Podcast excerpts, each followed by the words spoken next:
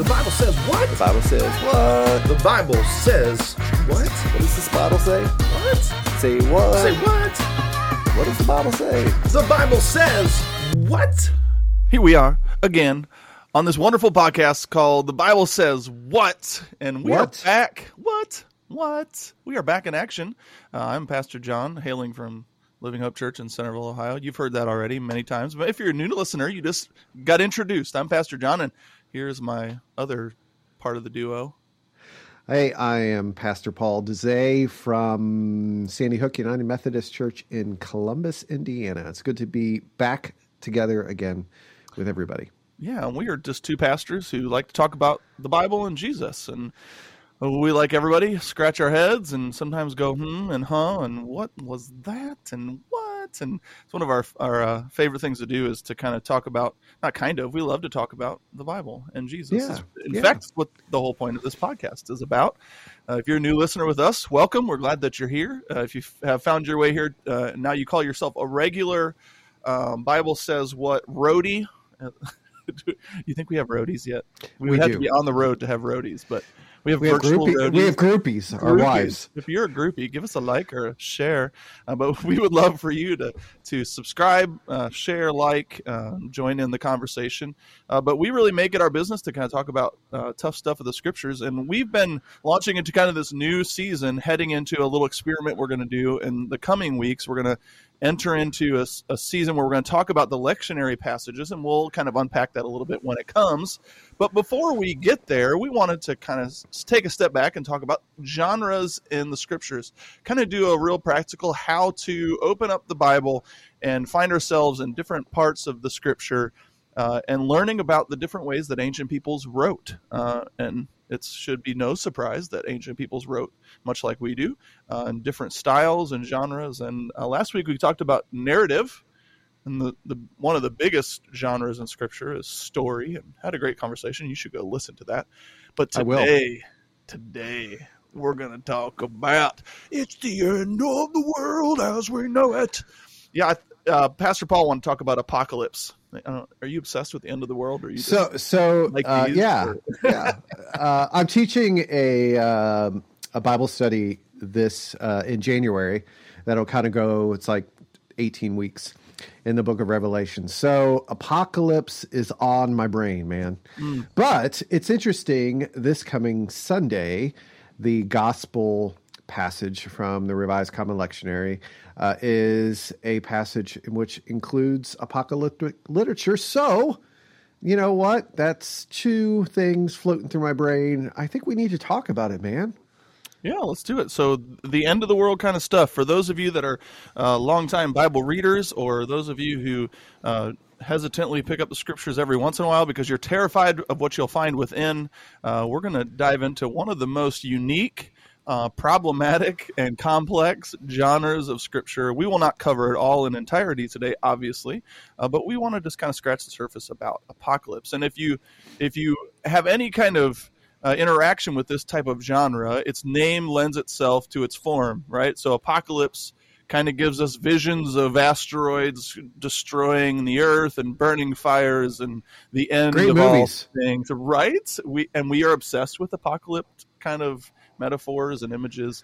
But what is apocalyptic literature or apocal- apocalyptic genre in the scriptures? I know you have a, a definition to kind of unpack for us. Why don't we start there?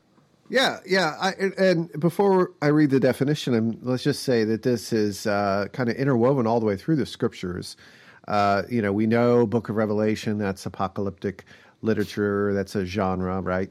Um, but it's also woven in the Gospels, as we said, but the book of Daniel, Paul has it in some of his letters, uh, Second Thessalonians. Uh, and so it is an important, it is an important genre, especially if Jesus used it. I think it's important that we uh, understand it. So, definition by a guy named John Collins. He has the definition, the textbook definition of apocalyptic literature, apocalyptic genre.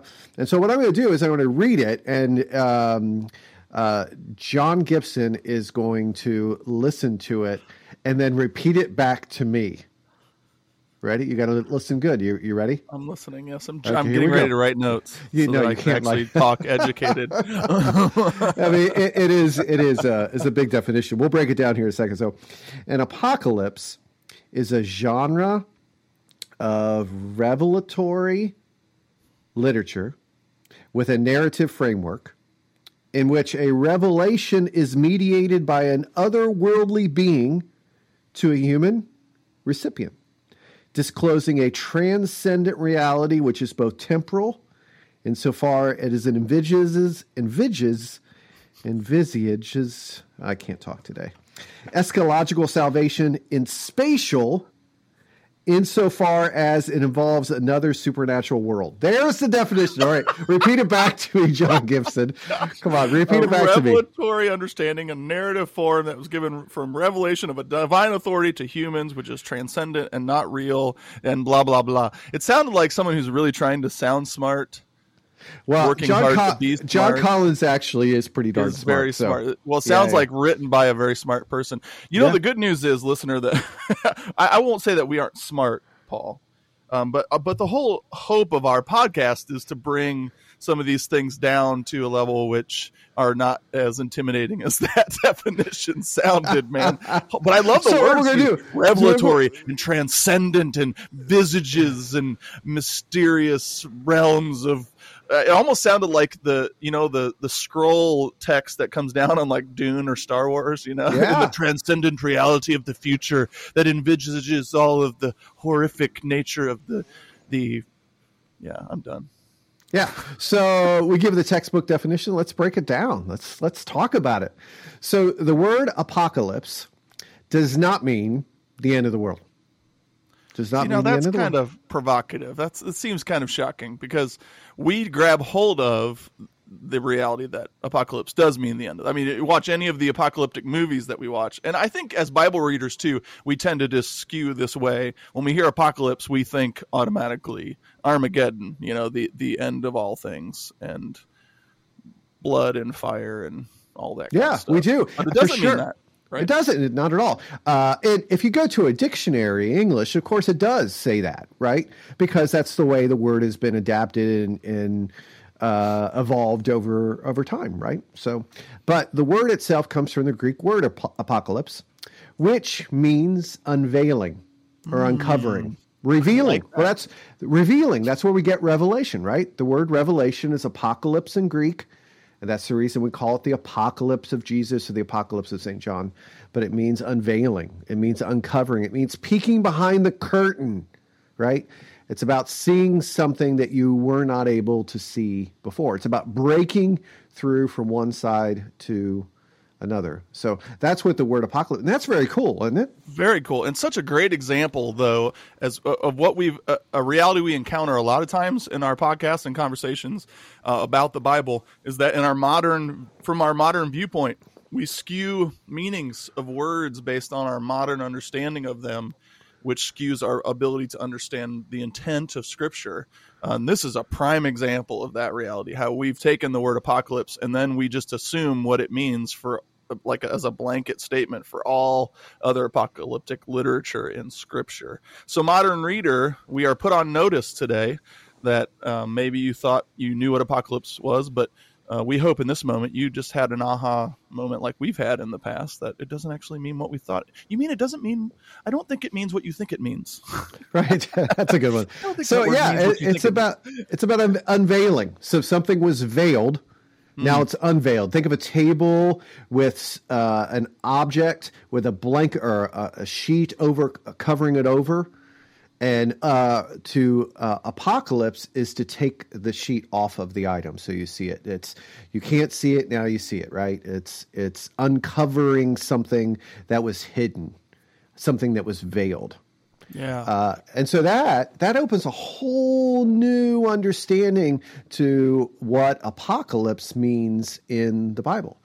Uh, it's not about the end of the world. It's not about blowing up stuff. It's not about World War III. It's none of those things. Uh, it's about revealing, unveiling, discovering something new that we haven't discovered before. And uh, I think that for the book of Revelation, but also through all of the apocalyptic literature in the Bible, it really helps us understand um, that something is being revealed to us. So, two things come to mind, uh, two questions come to mind. Number one, well, then what is being revealed? That should be a question that we ask. And number two, who is revealing it? I like speaking with a weird accent. Who is revealing it? Uh, those two questions kind of come to mind. And I uh, let's start with the who because I think that's important. When in the, in that big fancy definition you gave, it's a, a revelation from a revelator, a, a divine revelator, to a human. So this revelation the trajectory of the revealing is from God, this mysterious other who has a view of the world that we can't possibly get our heads wrapped around is entering into our world, our reality with visions or visages, as, as uh, wonderful yep, Pastor Paul said. But he's giving us visages of uh, these the realities that are coming to be. And I think it's the first thing that I kind of think about when I think about that question who is giving the revelation is that oftentimes as someone who's receiving a revelation right? So when i open the book of the bible called apocalypse or revelation i read it from the perspective of trying to understand it through what i already currently understand. Does that make sense? Yeah. And i think sometimes we make the mistake of thinking that god is speaking these revelations in a way that fits into my worldview or fits into the way I understand how the world works. I mean, it's a, I think just who was given the revelation, John, was trying to get all these complex things that he had never seen before, never heard before, because it's a revealing, it's an unveiling from God, and yet he's trying to put his ancient language to the revelations. And then now we're even 2,000 years later trying to take the ancient language or interpretation of John, who was revealed from God, into our modern language, it just becomes a big crazy thing. But I yeah, think when we ask who, we have to remember that God is giving this. So what does that mean as we read it? Yeah, well, a, a great way of uh, a, a, metaphor, I think, that helps explain this type of genre is a political cartoon. You ever seen a political cartoon? Oh yeah, yeah. During election season, they're great, right? You know, donkeys and uh, elephants and uh, all kinds of things, right? So a political cartoon is a picture of something that tells a story, helps. It's a narrative, as it says in our definition. It tells a story for us to try to understand something that um, uh, that could be put to words, but instead a format is a cartoon? Uh, and so we understand political cartoons. Now, imagine reading a or seeing a political cartoon from another country Yeah. uh, I'm looking at one right now. It's a picture of a park bench with a polar bear on one side of the park bench and some sort of bird on the other. And they're upset at each other, right? Okay. Well, I don't know what that means. That's from a different country. It says Brazil and China. I don't know. I don't understand that that those pictures, right? And so uh, John is receiving this apocalypse, this is unveiling, and he's communicating it using uh, symbols and ideas that would have made sense to those people that received it. But I'm reading uh, a different language. I'm reading somebody else. Somebody has a different. It's a different context. What makes sense to me, uh, donkeys and elephants, uh, wouldn't make sense to somebody in China, right? Unless they were following American uh, political mess. Uh, but if uh, you know, I can't understand their picture, and that's really what it is. We're we're reading somebody else's mail. We, we don't understand the backstory. We don't understand the symbols either, uh, and that's the difficult. That's what makes it challenging, right? That's what makes it difficult. Yeah, it brings us to our, our second question, or my second question is, uh, what is it revealing? You know and Ooh. i think sometimes i make the mistake and i would be brave enough to say that a lot of followers of jesus might make this mistake as well is that we get caught up in the minutia of the symbols of, Re- of revelation or apocalyptic literature where we become obsessed with things like the the whens and hows and whys. Like when will the moon turn red and the antichrist will come? Who will the antichrist be? When will the the locust come and sting us and make you know all we get i think we get we're really um, prone to wandering into these minutia when eh, while we forget that, I think our most important step should be backwards because what what we're having revealed to us is not new news in a sense right? Because it's within the whole tenor of scripture and we talk about this all the time right? That these these pieces and parts of scripture are pointing us to a whole to a culmination uh, which we know to be jesus and the kingdom of god coming down and uh, intersecting with the world and restoration and all those beautiful things. But when we take a step back and we, we ask what is it revealing? I think we, we do a better work of understanding initially when we can step back and see the apocalyptic literature within the whole tenor of scripture. And what i mean by that maybe more simply is that jesus has is revealing something to us about what he intends to do in the world. Therefore apocalypse is revealing some sort of reflection of what jesus has already began to communicate to us not separate from it. Does that make sense? Yeah, yeah. there's there's nothing new in the book of revelation the book of Revelation is communicating to us what the rest of the Bible has already communicated to us. It's just doing it in a very different way. I think it's in a very effective way. And to be honest with you, I think it's pretty bold. And so reading that kind of wakes you up from, you know, your slumber. And I think that's part of the reason the book was written. Uh, was to give a wake up call for those seven churches. So we talked about uh, who wrote it. It's John, couldn't really tell you which John, but it's John. John received the message from God and he's revealing something. So, what is he revealing? Well, it says right in the beginning, it's the revelation of Jesus Christ. And so, uh, what is being revealed is Jesus. Jesus is being revealed in the book of Revelation. Uh, of course, there's a lot to do with Jesus, but ultimately, we see him in this amazing book as king, and not just king over heaven, but king over heaven and earth. Uh, and so the revelation is that of Jesus. Jesus is being revealed for who he truly is. And uh, that is the good news, right? The good news, Absolutely. the gospel is Jesus Christ. So it's nothing new. It's just Jesus is being communic- communicated to us via these all these symbols to say that he is king, that he is victorious, and his followers uh, need to be faithful, enduring, patient, uh, and they will be victorious. So,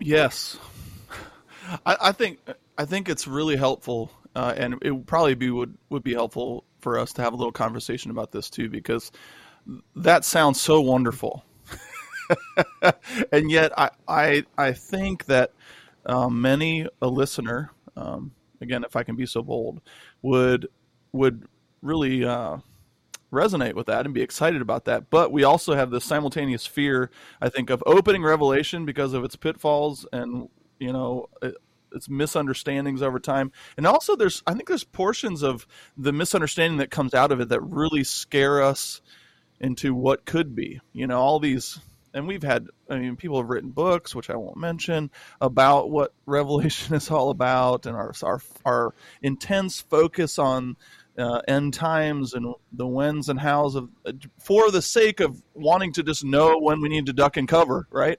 Like is jesus going to come before i die? I remember growing up as a kid and thinking I, I like i want jesus to come just not before i die.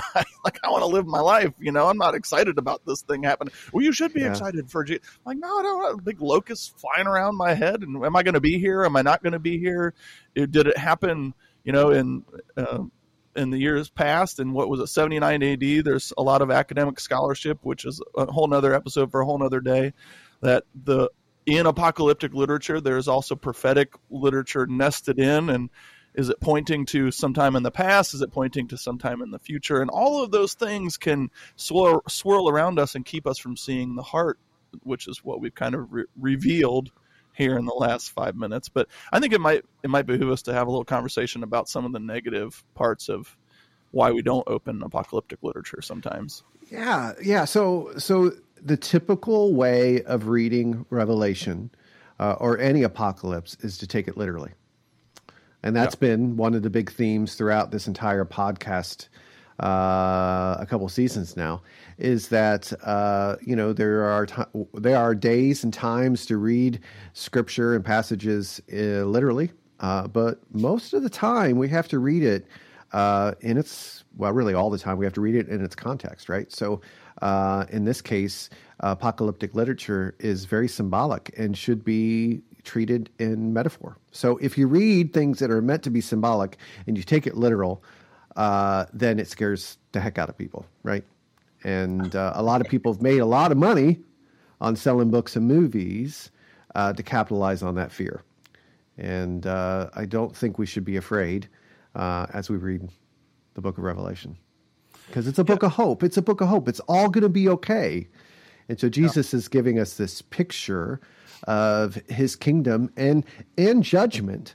And you know, judgment's one of those words. We're scared of judgment. We shouldn't be scared of judgment. Judgment's a good thing. Um, oh, that's shocking. But judge, yeah, yeah, yeah. Judgment's a good thing, right? So because it's about making things right. Mm. And and the book of Revelation uh, is about Jesus as king. He's lamb. Uh, he's the lamb of God on the throne. Uh, and uh, so we have a slaughtered lamb uh, on the throne, ruling the universe, ruling everything, uh, including the Roman Empire and. Pause one second. Sorry.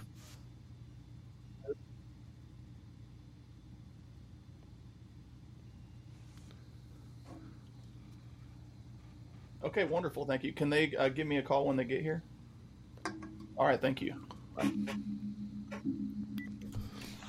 Sorry, I'll edit that, that out. I got a plumber coming. Okay. Got to do your thing. I didn't. They were. It was like one to five window, and they. Right. Yeah, I understand. Yeah. Okay. So, back to where we were. Sorry. Where, where were we? I totally threw us off. We're gonna I, totally I, edit this. But okay. Yeah. So you want me to just start? Yeah, just start back where you were. Yep. Yeah. So you know, if you read the Book of Revelation literally, you will be afraid, right? And and it's meant to be read read symbolically, metaphorically, uh, because that's the type of genre that it is. So the symbols of locust and uh, the river of blood and all those things need to be taken for that way, right? Uh, and unfortunately, that's not the way we've been taught, nor that's not the way that we have uh, heard it preached. And that's not the way we read in, in all the, uh, the modern hype of the book of Revelation. Yeah, and I think I want to offer encouragement too to our listeners that, to to remember what, and I think our main point from this conversation is that the apocalyptic literature, specifically Revelation, what we're talking about uh, here right now, the point is to know that Jesus is going to finish things and bring about what he's promised all along. And, and that, that is a done deal, is happening. And we have such an obsession with again the the minutia of how and when i think based out of our fear of when when these things will take place and also our obsession of needing to be right and that'd be something to talk about. You know i think we we want to divulge all of the secret mysteries out of revelation because i think we want to stand on top of the mountaintop and say see we told you so august 28 2045 that was the day. I mean people from for generations have been trying to say this is the time it will end because we want to be right. And Jesus makes this radical statement like, even I don't know the time. Only the Father knows when the end will come because the time of the end is not the important thing. The important thing is that it will end and culminate into this beautiful reunion of kingdom of heaven and kingdom of earth and restoration. So we can't worry about the outcome because the outcome is determined, right? But again, I think mm-hmm. sometimes we get mixed up as readers because we think we got to divulge all these mysteries about the whens and wheres and and maybe even our our fear and wondering about will it really end? Like, is it not really settled? Do I need to watch out for these things happening? Is the Antichrist going to? Oh my gosh, how many conversations I've had. Oh, just even with the recent COVID stuff, it, you know, is the Antichrist going to somehow fool me and I'm going to end up with the, the mark of the beast on my head and it's all going to be over, you know? It, but it, that type of fear starts with a misunderstanding of how to read apocalyptic literature. And we have to relearn so that we can rest in the assurance to know that Christ has won the victory, right? But this gives us a new point of view then when we read apocalyptic literature because we can read it as you said pastor paul so well we can read it from a lens of hope rather from a lens of despair or fear. Yeah. Uh, and, and and i think it's important as we read uh, this genre is that uh, there's a difference between symbol and code. There's a difference between symbol and code. A symbol is a symbol, it means something. A code is something that you're trying to solve in the sense of a puzzle, right? And there's a difference between the two because in the book of Revelation, these symbols are not codes to be solved, not puzzles to be sorted out. They're symbols. So when you read a symbol, it means something. Uh, and so that's the idea of a symbol. It represents something. Uh, so it doesn't need to be figured out from a puzzle standpoint. We just have to understand what does the symbol mean. And there's a world of difference between symbol and code. We're not trying to solve a code. There's no puzzle to be sorted out. Jesus is re- being revealed.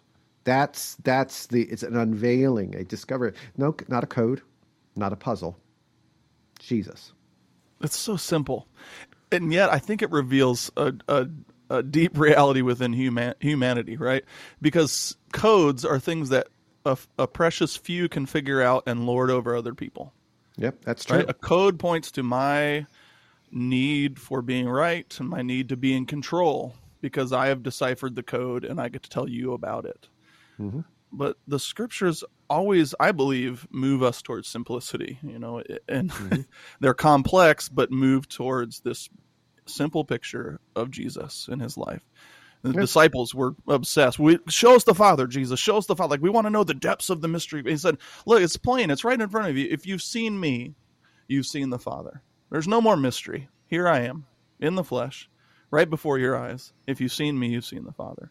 And I think as humans, we need to flip flop our view and stop with our obsession of trying to figure out, like you said, all the. I, th- I think that's just profound. Trying to figure out all the codes of the Scripture, all those secret things that we have to be mature enough to decipher and discern so that we know the right gospel or the right truth and instead move the other direction towards the simplicity of Jesus revealing himself to the world uh, through apocalyptic literature. Yeah. Good and, stuff, and, man. And and the original recipients understood it. So it's no wonder we don't. But uh, because it's, you know, 2,000 years removed, right? But the original uh, readers and hearers understood it. It made sense to them. So that should bring us comfort. It isn't a, pu- uh, a puzzle or a code uh, for us to figure out. It's something that meant something to the original readers. Now we're reading their mail. So what did it mean to them? And that, of course, is you know biblical interpretation. You know what what did the Bible mean to the original readers and hearers, and then what does it mean to me? Great, simple, final thoughts there.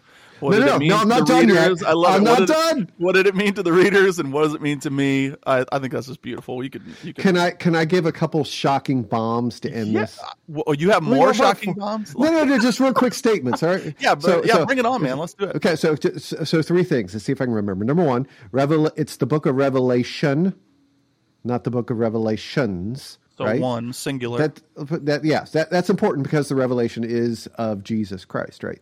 So that's not the bombs. Here, here here's here's the number. Uh, here, here's the two bombs. Number one, uh, the Antichrist is not in the Book of Revelation. There is no mention of Antichrist in there whatsoever. And number two, there's there's no mention of rapture or any something rapture in in the Book of Revelation, so that we can just rest there's no Antichrist and no rapture. So a lot of those books and movies and stuff, like I say, they make a lot of money and they might be good reads. But the book of Revelation is a book of hope. It's about our King Jesus. Uh, and everything's going to be okay because he's king. Yeah. we have hope. That's beautiful. And the two bombs that Pastor Paul Dezay from Sandy Hook United Methodist Church mentioned. we we actually I think that'd be a great episode to kind of go over some of those misconceptions from Revelation, and I mean that's what we do uh, as the Bible says. What podcast? So if you're a listener and you're going, uh, what is he talking about? we promise that we will hit another episode, a part deux of apocalyptic literature. You can check it out in future. We'll we'll make a note to to touch back on that. But I think it, it would be a great episode to kind of talk about a few of those misconceptions or things that we assume are in Revelation or that have been constructed by culture that in fact aren't or need to be re-understood. Yeah. I think that would be a really great conversation. And, and, anyone who wants to jump into the Bible study in the book of Revelation, January 2022, uh, it'll be on Facebook, Sandy Hook's uh, Facebook and uh, YouTube page. um, on Wednesday evening. So I'll get more information. We'll post more information in the show notes and as well as the uh, social media platforms if anyone wants to jump into that study. Yeah, absolutely. When you start it, we'll we'll post it back. If you're listening to this, we'll check back on this episode and we'll make sure we post links into the episode show notes for anybody who might like to join uh, Pastor Paul and the Bible study through the Book of Revelation. Good stuff, man. Hey, hey, it's been good talking Yeah. with you, man. Yeah. So we've covered all of the genres of the Bible in two episodes. No, we didn't. No, we No, haven't. didn't. Yeah.